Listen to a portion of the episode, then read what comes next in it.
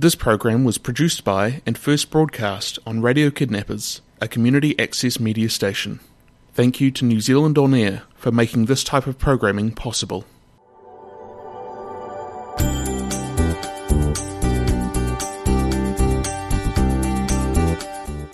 Welcome everybody to Ko Wai Koe. What waters are you? Where we delve deep into somebody's soul. And I have a dear friend in front of me called Meg Rose. How are you, Meg? I'm well, Hurley. How are you? I'm getting there. I'm getting there. I'm expecting this to be quite riotous because one of the things that when you come to get to know Meg is that really she needs a set of reins because she's got this amazing spirit. She's incredible. In fact, I actually wrote down things: connector, journalist, radio personality once, thinker, land hero, and she's quite funny and irreverent as well.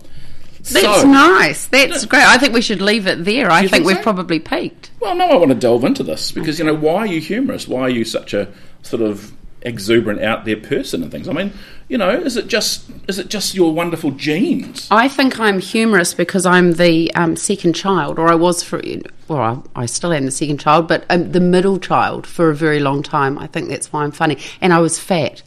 I think that helps too. This is Yeah. the David Longley situation. Is it? I think so, but you're not. Yeah, well, I'm You know, not now. the- the well, F thanks. word. Yeah, yeah, yeah. No, as a as a child, I think I think that had probably something to contribute to it. So, Oh. and um, the great thing is that now that I'm 50 and all my friends that who were stunningly beautiful are aging, I'm still funny. You are. Yeah. You are, and you're beautiful. Thank you. That's all right. Yeah, I know. I have to say these things just to you know, whatever. Yeah. I want to go through. So I want to go through your life because I do think that you know you're a you were from the um, Central Hawke's Bay. I So was born in on the land? Waipawa. I Yeah. did. I was. I grew up on a farm in Waipawa and uh, born in Waipukurau, um, and then for the first eight years of my life lived on this farm that I discovered as an adult was a small dairy farm, but I remembered as a child as just being a farm because there were sheep and there were pigs and there were horses and there were all sorts of things. So, um, but apparently a small dairy farm. So what was life like? What did you feel? What were you doing? life was uh, busy and um, there's probably a lot of gaps there. I didn't take too much notice of it, to be honest with you. Yeah, I remember the smell of freshly mown grass on the school lawn. So that must have been around five. I remember that smell. And um, I remember running around a lot on on hills and the river and, and things like that. But I think um, for a child, it's a blessing to almost have an uncomplicated, uncomplicated sort of lack Yeah. of memories in, in respect because I, I think I just potted along. Did you not sort of um, were you doing you know yard work and farm work? We were doing dragged? yeah, we were. We were doing a lot of things, which I, I think is the memories of the animals. So I remember lambing and docking, and um, I remember, you know, picking up dead lambs and and um, scraping the pig and, and things Oh, like that. nice. So That- yeah, yeah, so so things that it, you know I, I obviously didn't think about too deeply at the time, but um, it was it was a busy time. The time on the farm is it's it's busy. So I don't remember a lot of time spent indoors. I I remember.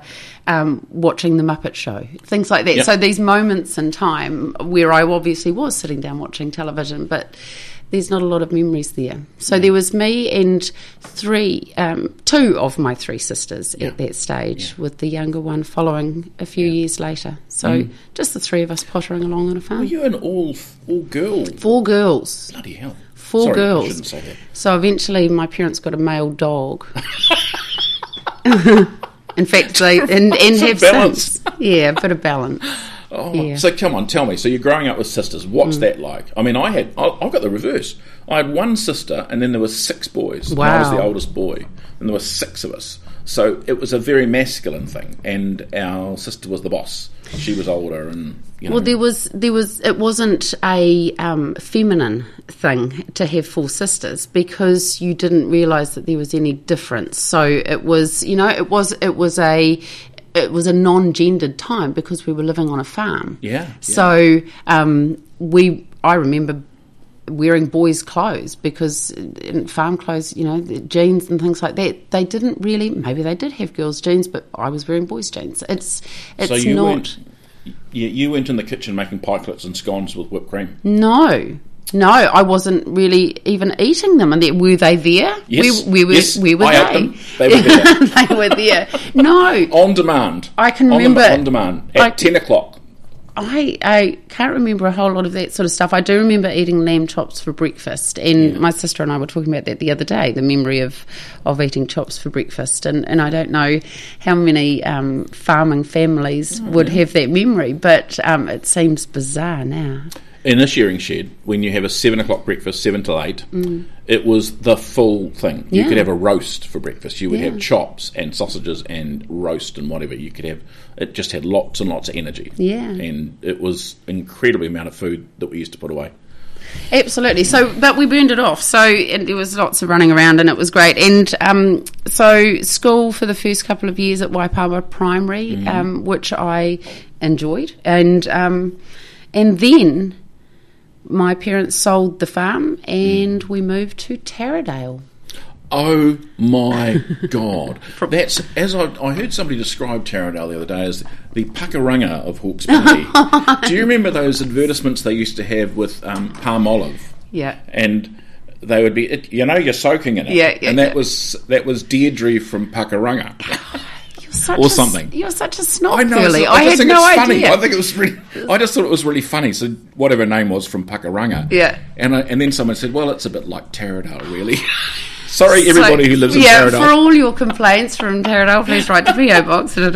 um, so that was great fun because we had lived fairly isolated on the Onga Road, Oh, so- and so ah. it was only ever school bus in and out of of town, Yeah. right? So when um, we ended up living in a town with streets and people, I was never home. So I, um, after school, every day would play with friends' houses. And that seems, you know, people take that sort of stuff for granted. But for a child to who has never been able to play at someone's house Yep, after yep, school, yep. to go from school to walk with that person and play at their house was just absolutely phenomenal. So I just loved it, and I think that was probably the um, opening up of my social world there Yeah. at around age eight at Taradale Primary School. we don't think much about the fact that often living in the land, unless you've got a sibling. I mean, I had my brother, my younger brother, who was only eighteen months younger, but that.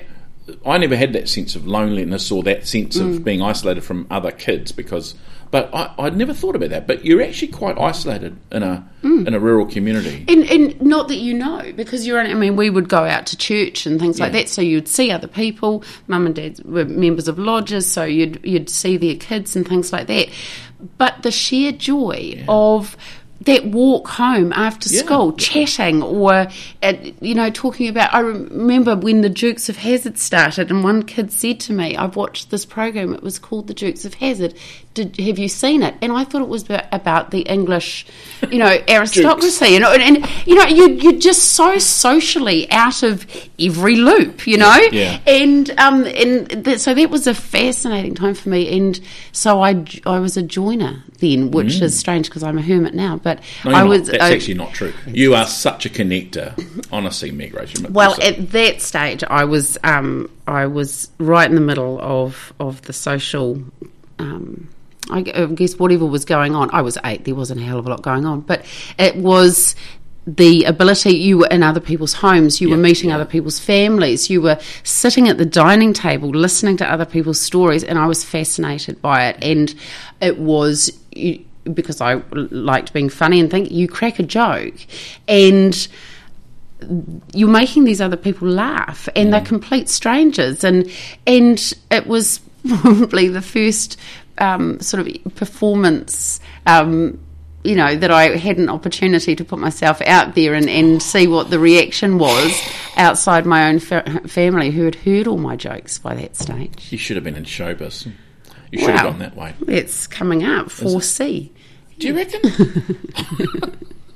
I think um, I had, I was very comfortable by um, sort of going in, saying something, making somebody laugh, um, and then going away again.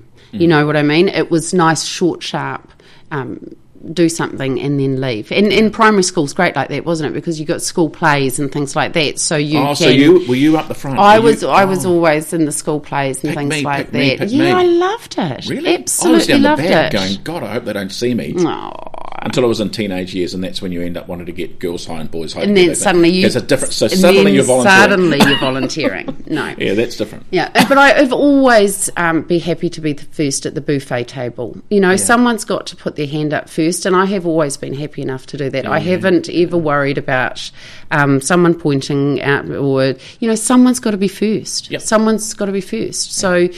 And and later in life, as a you know, become a facilitator and working with people and trying to get crowds of thousands of people to move in one direction all at the same time, it is you you are looking for those people who are happy to go first. Happy to stand up. Yeah, happy Yeah, to stand and up. speak. Yeah.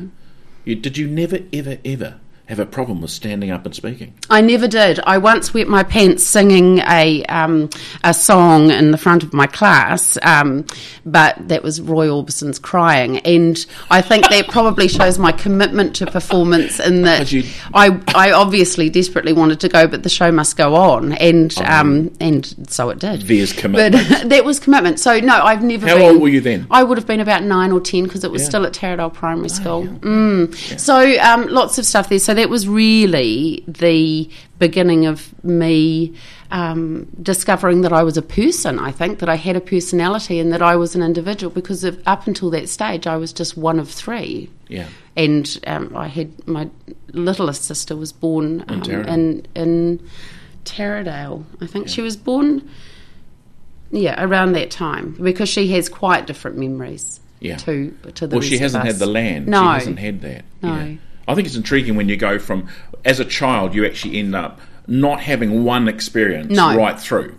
So if you've got a situation, and I mean, for instance, you know, I moved and my father became a stock agent, so suddenly we were going different places, Mm. and you were living in different places and things like that, and um, and so that that itself gives you a uh, perspective. I remember kids at school who had never been anywhere but there, Yeah, yeah. right through their school life, never been anywhere but there, and I think maybe there's a bit of a difference in the fact that you're suddenly forced to see the world and you're seeing it anew, different. You Well, you don't know what you don't know. so don't, yeah. it is, unless you are experiencing moving from the farm to the coast, or, you know, my first time in a city, I can still remember the first time I heard a car go past at night.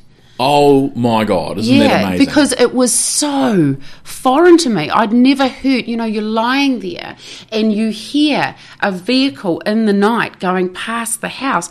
It feels like something out of a movie. There's so much atmosphere in it. And I've never forgotten that sound. And when I hear now a vehicle go past at night, it takes me right back. Yeah, I can remember that I can describe the room I was in. yeah, it's like a new normal is suddenly thrust upon you, Oh. or, or that is so abnormal. Yeah. and yet it's very normal. Like you, you know, it's, it's abnormal to walk home with your friends Yes. to, to house. It's Yeah. abnormal to hear a car at Well, night. you don't on the land. Street you lights. don't. Yeah, I mean, street lights. You know, how do people sleep? My sister, the youngest sister, when she moved to Wellington to go to university, she went to post a letter, and there was no flag on her post Oh, box. where do you go? Where? How do you post a letter? so you know, when you live in rurally, you just put the flag up, and somebody comes and takes it away. So you know, it's it's all of those things. And as an adult, I'm very conscious of assumption and where we make assumption Yeah, and where yeah. other people, especially you know, in- normal. the- what is your normal? Yeah, Tūranga yeah. Waiwai, where does where do you speak from, and how does that shape how you are then communicating your expectations or your confusion to the world? Yeah. You're a Hawke's Bay girl, though. I know that Mm. you love um, this place, and you. So tell us about that. So, have you ever felt like moving to Auckland? Oh, I did live in Auckland. I have um, I have six months in Palmerston North that I can't remember. Um, I have. Why is uh, that, Megan? There was a lot going on, Curly. there was a lot going on. I was young. It was great. Um, there, I lived for several years in Auckland, Yeah. and um, I ended up coming back to Hawke's Bay just really because of I needed to at the time and the changes, and I never felt the need to move away again. Yeah. Every, I got, strangely enough, I was offered an opportunity um, after my girls were born. They were in sort of two and four, something like that. And I was offered a job in Auckland um, for a, a big, flash, swanky advertising agency, and it was very tempting. Was it like Saatchi and Saatchi? It was um, Gucci shoes. It was Drum suits. Mojo Publicis. So it was, um, it was very tempting. But and I'd been doing some work that, um, in and around public relations at that stage in Auckland, and I at some stage I, I looked at the kids and they were sleeping and the sun was streaming in and the, you know that morning sunlight and Yes, shining on them yes, and I thought I cannot No. I cannot. I need to leave them. I need to, we need to stay here. So that's Let's what we did. go back to here's this amazingly talented individual, and then you choose to become a journalist. Well How old and where did you go? I was 16 and I did a cadetship through the Napier Daily Telegraph, and at that stage they were. Um, it was actually run by Brierley. Um, Oh, really? So yeah, Oh. and they did. So he owned at that stage um, the the newspapers, and so they had their own cadetship program, and so we I, I was taken in through that straight out of school. And as my friends and things went off to university, I started work. So I went from, I was at Woodford before then, so I'd done four years at, at Woodford, and all, all four of us went through Woodford, and I loved it. Everyone had a bit of a different experience, Yeah, but I loved yeah. it. It was, you know, it was great. Uh, lots of fun and Is it true? lots of friends. Is it true? I'm just putting on my face now. Is it is it true that that you go to Woodford if you want to marry a farmer? No, marry a doctor, and you go to Iona if you want to be a doctor. No, Oh, Pearly, is it not? it's not Oh. true. But again, for complaints, please feel free to to It's just- email. it's just something I've heard. I No. about to Colombo This is Dunedin, which is Iona here. So you know, there's a certain. I think you know there was that, and I had a, a very strange reaction. Not as strange as your one just then, but a very strange reaction um, from another adult a few years ago, um, who obviously had major issues about um, public and uh, private schools and all the rest of it. But she just unleashed on me, and I think people have got um, really strong opinions about public schools uh, and private schools, and I would just remind them that the student generally has absolutely no choice, No in, the choice matter. in the matter. So leave them the hell alone. Exactly. Thanks very much. No. Um, it is a choice that.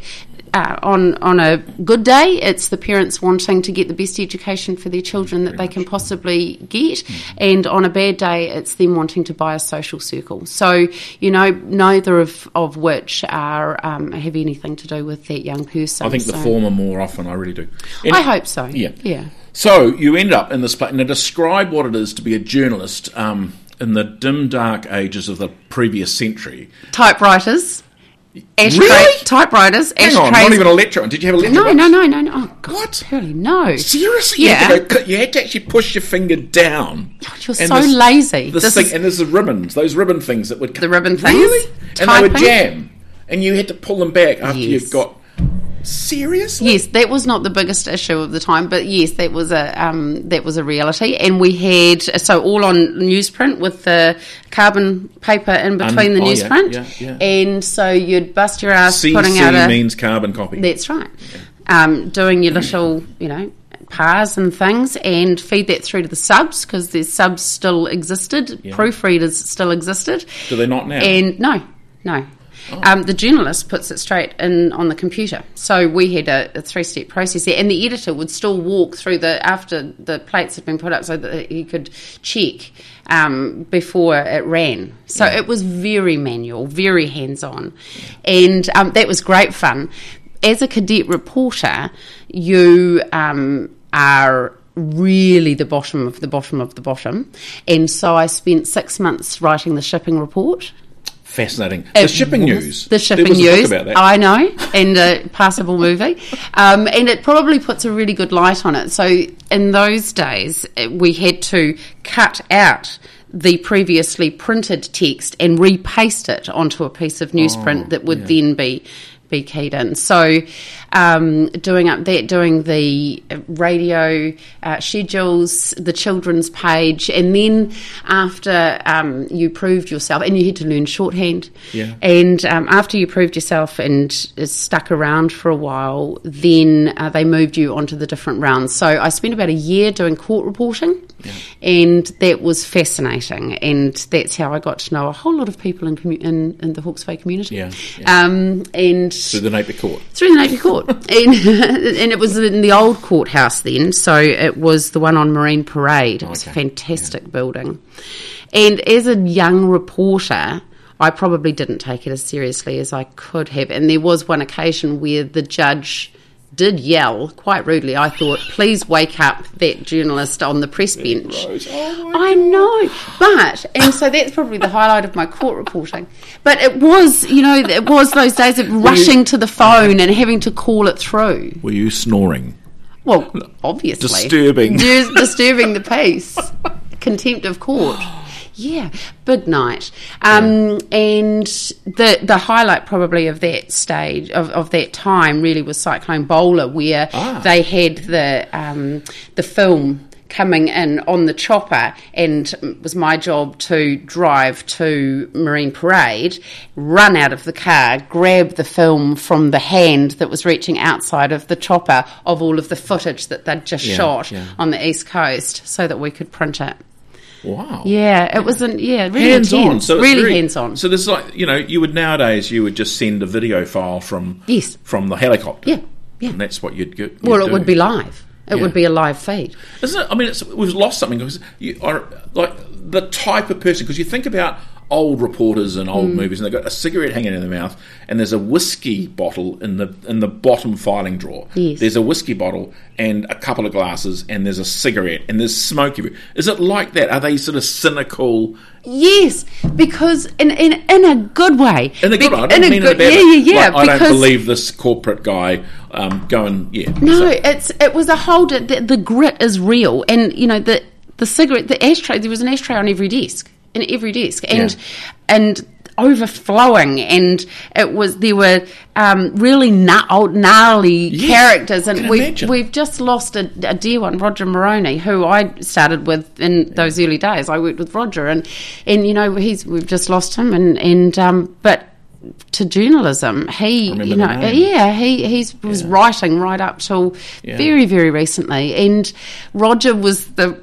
Roger was the journo that introduced me to the police round, and my word, wasn't that eye opening? And I think too, what I understood from that, and is that the police are very similar to journalists. We we really do walk in a world that uh, other people don't get to see all the time. Yeah, yeah. There is so much going on that you can't tell other people about. You are you are there when everything has happened, and as the decision is making, how much do we say?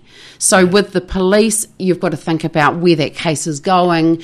The the relationship between the police and the journos was so trusted. Yeah, yeah. It was so trusted, but- and and it was truly unique. So um, that was that was a, a really interesting like a time. public good. There's a, still a public good um, goal or some sort of you, you you framed within a public goal. Because I mean, other other a lot of journalists could get a, could get a scoop, couldn't Oh, they? They could look, they the- could. Oh, I'll just I'll Remember get the big headline. journalism today is very different How? to journalism then. So we, we were there's a real responsibility around that fourth estate. You know, keeping everybody else accountable. That's sometimes the only thing that will maintain moral behaviour is the consequence of your face turning up on the local paper the next day, right? So you've got this huge social um, influence or distraction at your fingertips, and that's a that's a massive responsibility. And there was real fear of that.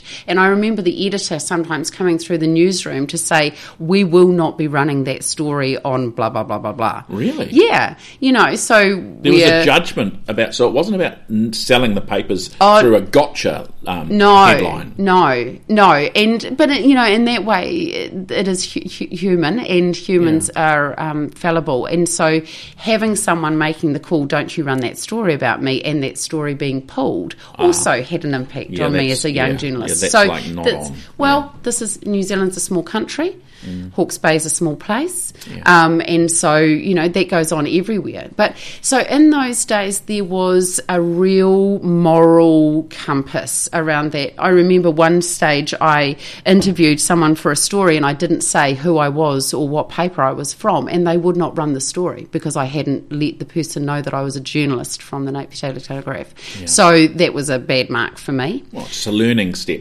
It is, but a vital one, you know, a vital one. And um, there was, yeah, there were, you learn a lot because you're being thrown out there um, essentially as an adult. Remember, I was 16, 17 years old and straight out of boarding school. So I had no. frames as well. I would have thought you'd have you'd have deadlines like Oh, the deadline. deadlines. This is the problem. So I still work to deadline, which you may or may not know. And I um, do. yes, I, I do, listeners. So if you need something from me, it's Tell me. potentially going to be done the day before you actually need it. Um, give me a fake deadline. So I still do everything to deadline, and I get a lot done. But um, that's journalism. And my parents, if they were listening to this, would tell you that I did that with my schoolwork as well. Yeah. But I refined it as a journalist, and um, that's essentially the with with writing. You don't want to write it any earlier because something's going to change. I also have this other perspective because I'm similar, as you may or may not know. And the thing I think that you actually, when you're in the shower, you're actually it's mulling. It, there's the subconscious at work. Um, and so I know a lot of people that will start on day one writing or doing something, and yet I'll be like procrastinating and making a cup of coffee and thinking about it in the sh- whatever. And you actually have you, your thoughts are It is that first stage, right? Yeah. It is what we would call the brain dump. So you're releasing the bucket. If you release all that information first, sure, dump it down, but you're going to have to go back to it after, that's right. afterwards, aren't you? So Yep. essentially, you're doing it twice. and you might not have been as deep. Exactly. So yeah, we're very much all for the leave it to the last minute, um, and I think you get well certainly you get a better result than for me um, Yeah. than I would do if I if I did a lot of preparation. some people are planners, some people are feelers. Um, yeah, it's very. It's. I'd, I'd actually be interested in, in your Myers Briggs profile. It would be quite fascinating. I It is hilarious. Yeah. No. Oh, anyway, people don't know about Myers Briggs, but it's a personality thing they do with employment. Mine is my personality profiles. an introvert, I? I am an Oh, introvert. oh, come on. No, I am. So this is the lesser known thing. All you introverts out there, I'm talking to you. People think you're an extrovert if you are self assured, if you're willing to stand up and speak in Yeah, front yeah, of the crowd, yes. anything like that, right? Yeah. But introverts generally are people that are fueled by their own energy. They don't need outside energy to Okay. um, to fuel themselves. And if you think about me in my private life, when I'm not working, if I'm not standing up in front of a stage in, in front of thousands of people, or doing something where I am leading a group of people, Hmm. I am very much an isolated person. So I'm You're happy with very your own company? I'm very happy with my own company. can relate to so yeah, so there are a lot of introverts, people like myself, that are viewed as and treated as extroverts, Mm. whereas really we're not. So the profiling is okay to do as long as you understand that people are complex, and I do worry Totally. about people being put in boxes. Oh, put four Yeah. variables. I mean, it's really that's Yeah. the thing that's a worry. Yeah. So let's get on to you became. What happened then? Let's see what happened after this, uh, and what did you learn? Let's first. What, what did you learn? What do you think happened to you by going through that in terms of your own inner thinking and moral base, or your values that were set, or your loves and hates? What Gen- happened through that? Journalism was really good in that um, it forces you to always look for the other side. So you cannot you cannot write an article with a single viewpoint. So you have to, for balance, go and find someone with a, with a, an opposing view. Yeah. Um, th- these days, that comes a lot more across as opinion. There's a lot more opinion pieces now. There were no opinion pieces there. We could not use the words "I" or uh, express our own thought at all. It would be struck out. There was no room for it at all. There were still letters and opinion pieces. Yeah, letters though, to the editors, yeah. or it might be an op-ed, Yeah, but it was very much signalled as an An opinion, op-ed, right? This is not. You would never have a journalist writing a piece Yeah. that expressed an opinion Yeah. Ever. So, um, objectivity. I'm a good listener. I'm able to sit for long periods observing things and not be noticed. Yeah. So um, that's that's become very handy in, in later life. Um, also, because I learned to gather a whole lot of information from a lot of different people at the same time without there being any sort of flow or chronological order. I became very good at writing eulogies and putting funerals together. So mm. later on, as I became started working in funeral celebrancy, Yeah. it was those journalism skills, Yeah. those interviewing skills Yeah. that I found came mm. to the fore because someone could shout something out from way over there about 1955 while the family's talking about 1937 over here and, and you've got these different places and different schools and different lives and different people and suddenly somehow You can deal with complexity. that is That's right what you're saying. that all gets flowed into a simple tapestry Isn't it interesting from an education point of view? Because you were educated in that that hothouse of life, of reality, Mm. and yet you would get people trying to go to a university course to say this is how you deal with complexity or whatever, and you would never actually get it the way you've got it. No, and that, I think that's experiential learning for you, and that's Yeah. why I'm an advocate of, of people learning on the job. And I don't have anything bad to say about universities, No, no, but no, it's never been an experience that I have had or or felt that I would fit into. Because as soon as I found something that I was interested in enough to study, I would just Yep. go and learn about it, so I could then go and do it. So the idea of actually dedicating three years of my life to something without actually doing it I, I couldn't even imagine that. Yeah, yeah. So um, I'm very much on hands-on learning. What would have happened nowadays? Because, um, as you said, you're a 50 year old young woman, and um, in nowadays, people like you would have been pushed through to university. Oh, would look, imagine. potentially, because uh, you know, I would hope that someone like me nowadays would get um, would get noticed, would get spotted, and because I think then there wasn't. Uh, room for complex thinkers, disruptive thinkers, I um, you know. So then I, f- I actually found it really difficult to find where I fit. I still do. I, I this is why employment has never suited me. I don't fit somebody else's box, but I can do a whole lot of different things for a whole lot of different people all at the same time. But you can't. Who wants to hire that? So I think They ought to, quite frankly. Yes. They ought to have systems thinkers. Um, but but, but I, I, I agree with you. I think the, I think a lot of managerialism is and all that sort of stuff has led us into silo, linear. I instruct, you obey, and you must not connect. But maybe that's why we are the the thinkers we are because we have been forced into funnels in which we did not fit. Mm.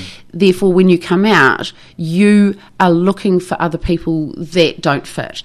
I, I think part of the the network and that, that tapestry that you and I have around us, and, and both professional and, and personal, is made up of a lot of people that don't fit a particular thing. So uh, if we, I, I often sort of think back, if it had been easier for me, because it has been a life of literally having to slog and bang down every single door I've ever got through. If it had been easier, I think I would have been more arrogant. I would have been. I would not have checked my privilege at any stage because, Because I we got checked time and time again. time and time again when you have to explain why you are equal to the guy that you're working with. Yeah. why you should be paid the same. Why you should get that job. Why you should be hired. Why you should when you you know when you're actually actively having to put this argument forward. And trust me I understand why people just stop bothering. It gets very frustrating. But then I thought well I can articulate that and a lot of other people can't so again, first at the buffet table, you need someone to speak for you. I will speak for you. I'm going to really question. I'm going to go on to one small point there, and that's is the, the fact that you were there during all the time we were trying to get some gender balance in terms of pay and things. Now, what was that like back in those days? Were you really being a female in in that situation um, in um, the 80s and what have you? What was that like? Pearly, it's still happening. I know. It I know that. I was looking for a let difference. Me, let me sum it up for you. yeah. This is why women are angry. Are you angry? I, am angry. I think I think I can probably summarise it as rage, um, as intergenerational rage, and I would say that it's been bubbling for around three thousand years, and it's felt by just about every female. Chris Quick, yes, he'd nod from the producer. Just about every female on the on the face of the planet, because it is a rage that cannot be expressed. It is a rage that, bless them, men do not understand, yeah. and so your perpetrator is unconscious. Your perpetrator literally does not know. Yeah. So he's trying to be helpful. He's being paternal. You just want to punch him in the face, but you can't.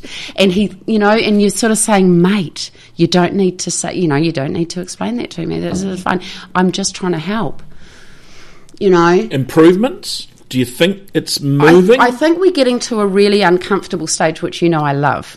Yes. Um, I love discomfort. And so I'm really excited about where the world is right now, which is massively uncomfortable. So men have just realised that women are angry. They, they're not, not sure why, yeah. but they know that we are. So a couple of curious men will say, Why are you so angry? and unleash the gates of hell, right? and so if you can withstand It'd be like that, telling you to calm down. Oh yeah, tell a woman to calm down. Tell a woman to calm down.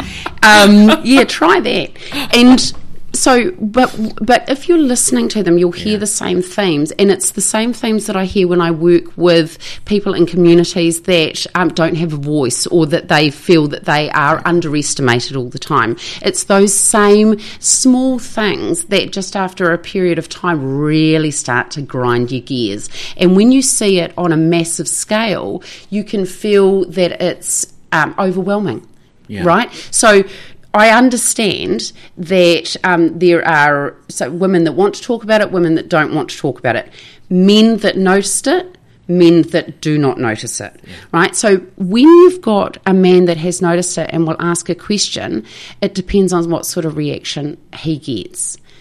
If it can be explained to him about how, so how do you talk to a mate? How do you talk yeah. to a male? And they will say da da da da da. Right do you realise that you, when you explained it to me, you explained it to a, as if you would be explaining it to a person that's never come across that concept before? You'd made assumptions, yes. right? You're just assuming yeah. that the person opposite you is completely ignorant. Yeah. So when men are talking to another male, they assume that they have a general idea of what they're talking about. When they talk to women, they'll generally make the assumption that they don't. That pisses off women. I'm not surprised. Yeah. So there's just a few of those little things there. Now, if we think about what the men are um, navigating at the moment, we, we feel real empathy because they are raised for the last 40, 50 years to say when you get to a certain stage, the world's going to tick like this, right? You do this, you will have a sense that you're on the top of the tree, you've got your stuff together. You, um, you know, you're an adult. Um, people will listen to you. Da da da da some men, when you and I were raised, were told that they were smarter than women, faster, stronger, all the rest of it, right? So imagine then those mm. men as they grow up interacting with women and finding they're not smarter than that woman. No. They're not smarter than the next woman either, or the one after that. Do they go to their male friends and say, hey, have you encountered this strange phenomenon? No. no, they don't, because they might look dumber than their mates. So you've got all of these men who are trapped in this myth. And at a business perspective, I have one gentleman who made a mistake with a, a woman uh, property manager. Yeah. He would not admit the mistake. He lost the business. He looked like a fool in front of his staff. He looked like a fool in front of her, but he could not apologise. Because of that hang up? Because he could not show that he was wrong in front of her. Now, if that had been a male business client or you know totally developer, different. he would, he, would, he would have said, "Mate, sorry, I cocked that up. What a dick," and carried on. I've got to bring the parallel in. Um, and that is uh, Megan. You were the one that actually took me along to dragged me along to Robert Consedine's mm. treaty workshop, and I've just been to another one uh, that Jess Mio, who was on this program um, um, a few months ago, and she ran. Mm. Uh, she ran that, and you dragged me along to Robert Consedine's thing, and the and the what you're what you're expressing is very similar to what's happened within Māoridom in terms of um, they didn't agree to this, And that's the point. and nor the land that got lost time and time and time again, nor the differential policies that actually put them at, um, that disadvantage them all the way through. So when you say anger, when you say you have to understand the frustration of injustice. It is, and and you know, anger is a secondary emotion. It comes from somewhere. So, un- unjustness, as you say, fairness. There's there's Yeah. five human triggers, and fairness is one of them. Yeah, we're so very fairly oriented. We're very Yeah. people are very like that, aren't they? We we, we like to see fairness, justice. Absolutely. And the risk with fairness is that because generally in a case of unfairness you are you are right, Yeah. there's someone who is wrong. So because you are right, you lose any sense of value of where the wrong person speaks from. So when we see advocacy, when we see demonstrations, when we see people standing up and, and speaking for their point of view, yes, they are often right. Yeah. But in a case of fairness, they make the other person wrong. And that's what we're seeing within the race conversations, right? But we're also seeing them within the gender conversations. Yes. So for someone to be right, someone must be wrong. And, and you are correct. And um, with the treaty thing, which I was also dragged along to. Um, and so that was life changing for me. Yeah, was, I yeah. thought it was, I thought I was tickety boo. I thought everything was fine. Um, I didn't need educating, thanks very much. And it turns out I did. So those two days changed my life. And I'm, I'm glad, and I know the effect of, of it on you as well. yeah. But it was recognizing that I was unconsciously biased. And that is a really hard experience for an adult to go through. So we're talking about the curriculum changes now to reflect our accurate history. Those young students are going to go home to their parents who will be younger than you and I, but in a generation that also wasn't educated about our history. So we've got to have some empathy for what those parents, as adults, are going to be navigating. They do not know, and soon they're going to know, and they're going to have the discomfort that So you and I experienced. That comes back to that same theme of discomfort. Yeah. And I want to tap into that. So you're actually saying that you think the world at the moment has got a lot of discomfort, and that's not a bad thing. It's a really good thing because you What's don't move. business as usual? You Let's don't go move back when you- to business as usual. Yeah, when you're comfortable, you don't move. So all all learning and positive change comes from discomfort. Yeah. Right? Or else we'd just stay exactly where we are. So if you think about what makes people uncomfortable at the moment globally, they have lost people generally have lost a sense of purpose, a sense of community, belonging, certainty, autonomy, the ability to make their own choices, right? So all of these threat responses that are made up in in all human beings are now being triggered. So that's what we're, we're feeling very, very tangibly. When a human being Climate is, change as yeah, well, exactly, right? there. Is no certainty. No. So for COVID all- comes along. for Yeah. all of those adults out there that say, um, you know, what's wrong with the young people today, we grew up with certainty. we Mm, relatively, knew that yeah. Mm. we could leave school, get a job, buy a house, retire, Mm-hmm. and die. Right? Fairly, um, fairly certain that we'd be able to do those things. With climate change, we have a generation of children that have been brought up with no certainty because every newspaper prints stories like the world's going to end in 12 years or this is a ticking time bomb. We have only X amount of years to go. So while we're putting these headlines out there, they are being consumed as threat, as risk, and that's how our body interprets them. I think politics might change dramatically as those that generation comes through. Because if you're not dealing with the future, if you're just dealing in the now, and you're not having a concern for the long term, which I think has been a factor of politics for, for decades now, that people have thought short term. It is, but I it's only only in. European politics, and this yes. is but this is the Exactly. No, problem. quite right. But Yeah. even though we have a generation that's coming through that we erroneously see as the saviours of our planet, this is our job to do because they do not have the experience of seeing what we've seen. So yes, they have fresh ideas now, but they are going to move through the same channel of time mm.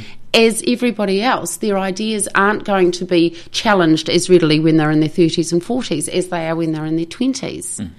Right? So w- we need to do this as a combined group of perspectives. And I think the, the concern I have when people reflect on the youth of today and the great hope. Even that phrase. I know, the and the great today. hope that they present. No, it is not their job. You know, it's our job. And so politics, as you say, changing, absolutely, but politicians only follow a brief. And so, if we think about the message that we as a collective group of people are putting out there, we need to actually take some t- um, personal responsibility in changing that brief. When you say we, who? We're well, talking- everyone. So consumers, voters.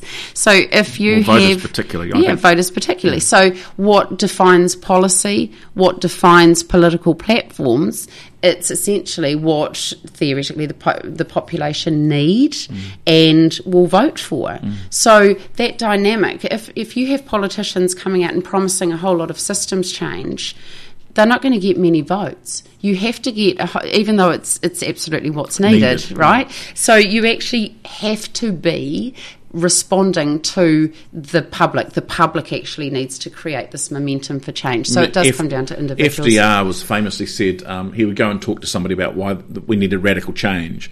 And then he would say, "Right now, go and make me do it." So he Yeah. said, "So beat the media up and Yeah. beat the drum, and then I will respond. Of, oh, we ne- we have this need." That's it, you've got a mandate then, yeah, right? exactly. But the, if you go out there and say we're going to create, um, uh, you know, a fair society, which Mm. is what he was trying to do in the 30s and things like that, and have people employed, then Mm. there would have been this reaction against it. But the minute there's a drum beating that this is what we need, it's a bit like we need. We needed to have a better health system because it had been degraded for, for decades of underfunding and things like that. And then this comes along, and there's a mandate to actually increase the. Mm. Yeah. the- So now, the- I'm, I'm, hang on, because you are one. I, we could talk for two hours. You know that we've done this before, but I want to get on to the one thing I want to get onto is the fact that you the World Futures for uh, review that we're talking about world building, and you're actually entered into it. But even but just quickly, because it's funny, you went into radio journalism. I can just imagine you. I did breakfast radio, so And this is the thing that is funny because you I'm not a morning are person. not a morning no, person. No, no, it wasn't huge. I did ask them. To be fair, I did ask them if I could start at ten o'clock. So Breakfast radio Yes, doesn't start at ten. No, it's no. It finishes at nine, coincidentally, um, as I discovered. So it was six till nine, and that was classic. It's that was a that was a huge amount of fun. And I have realised that it's a lot of my life has been shaped by saying yes. So I literally just went in to record some ads, and um, ended up. I had 30 ads to do because it was for, for a campaign. So ended up having a huge amount of ban- banter with the producer and um, the and was invited to come and join the breakfast show. So I said, okay. because they would have seen some personality issue or trait there. so tell me, tell me about what it was like sometimes when you were late for your show. I was always late for my show. It was well, I had the news. You see, technically, I was supposed to get there before six, but the news and the weather, if you time it right, goes to about seven minutes past six. So really, you've got you've got you've I've got, got to a be good there by seventeen minutes, so up my sleeve. So I, I got did get snapped out a few times. There was um, I called in late and I was in the McDonald's drive-through. I tried to say that there was fog between me and the station, and very disloyal listeners rang up and said, no, there wasn't. I did a, ch- a challenge, a weight loss challenge one one time, and God, listeners would ring when they saw me in the shop buying chocolate. People can be very disloyal. It was it was astounding. So um, no, it was great. It was it was But amazing. The six o'clock starts. The six bit- o'clock starts were hard, and I had two little um, the the two little girls at that stage too. So it was probably never going to be overly are- sustainable. I've got to say that the girls are wonderful and artistic and irreverent and creative and marvelous. They are, they are, and some things they get from their father as well. I can't take credit for everything. Yeah. but they're um no, they are. They're fantastic. Um, but no, radio radio was a huge amount of fun. Can you tell me? I'd like to go back to this world future and the fact that you've already you've already, we've already tied into it. Things are happening. There's a vibrant world, but I also want to talk about one other thing, and that's the fact you've bought a piece of land. So, what will we cover first? What do I you think. want to cover? Well, they um, they do probably lead into the other. Really, I did realise uh, a wee while ago that I was potentially going to spend the rest of my life having the same conversation over and over again in the type of work that I do, and that I should probably um, put a little bit of effort into maybe writing some of this stuff down or training some other people, that sort of thing. And um, the land really is, is part of that. So when I started going tramping, going into the bush as an adult, and I'd never experienced it before, and I just loved it, and realised that that's where I wanted to I be. just remembered a very funny story. I think it was about a certain partner that took you tramping and, and you came back exhausted and I and- couldn't walk. Yeah, I know. It was sort of like a slight. It wasn't a, just a, a little sort of sunshine. It was my very first ever tramp, and it went for three hours, Oh, and we, there were hills. We I'd dined on that. We I- dined out on that for so long. I couldn't walk for three days, and I was walking, working in a building with stairs, and I had to go and it was up somebody them else's sideways. fault, though, wasn't it? Yes, lack of planning. I bought new boots, especially, and it was it Not a good idea. No. Normally, when you have something to do, you would buy new boots, and it would, would be a very good idea. But um, no, for tramping, it's not no. a it's not a good idea. but yes, so I became very earthy very suddenly. So um, that that changed into me wanting to. Um, Plant trees, and so we've got a little bit of land, and that's what we do: plant trees. It's So- like you're coming back to your youth again. It's like you've come full circle and you've you've come back to being on the land again. so Mm. Tell the- us about look, look just to, because I love the vision you have and the thinking that you put behind these things, which is what you are. You're this you're this eclectic um, gatherer of complexity, and you make something beautiful. So what are you what are you planning? What's the what is what's the vision? To return it, to return it, Hurihanga, to the return. It's it's land that was native bush that was turned into pasture and um, is down south, is um, Tararua district. So it's part of the old ninety mile bush, Mm. um, yeah, Would- because it, it stopped about Norsewood, didn't it? That bush stopped about Norsewood. So stunning, stunning little piece of the earth that we felt that was the least we could do, really. Yeah. Oh well, it's for you as well. I mean, you can imagine the, the contemplative space you get with that. It's isolation, which, as you know, I adore. So I think to, to round it off, um, you know, the local stuff, the personal stuff that I'm doing with individuals, the global stuff through the World Futures Review, the, the article there around, and that's just around scenario planning, stretching people's minds out of what is in front of us on a day to day basis or in a local area and, and um, thinking like Māori do, putting another couple of zeros um, around those time frames and um, really stretching it out and saying, what do you want the world look, to look like when everyone that you know is dead? I could so take that theme on, and we're running out of time. But that perspective of, for instance, the argument that that self is you are part of a whānau, you're a part of a landscape, you're a part of a, an intergenerational thing. You you you cannot be self-interested um, if you are just about me. You have to have this context of, of place, and that's what we can learn again. Well, about- ironically, if you are self interested, it just reminds you that you're mortal. So even the most self interested people can get more out of what they're doing by literally thinking about the generations that are coming put, after put yourself them. in that perspective. That's it, and you live that's the forever then. You, you live forever. We're just about to round up. Um, I've got to say that that the the the thing that I really love about you, Meg, is the fact that you have got an incredible mind. And you bring people together, and you bring ideas together, and you make things happen. And you're a treasure. It's a shame that um, you know we've both worked in institutions where that wasn't necessarily appreciated. But um, it's been a pleasure having you here, and it's good to see you, old friend. It really is. Thanks, Um, Pearly. Megan Rose, who's um, our, this this is this month's Ko Wai Koe. What waters are you? Thank you. Kia ora.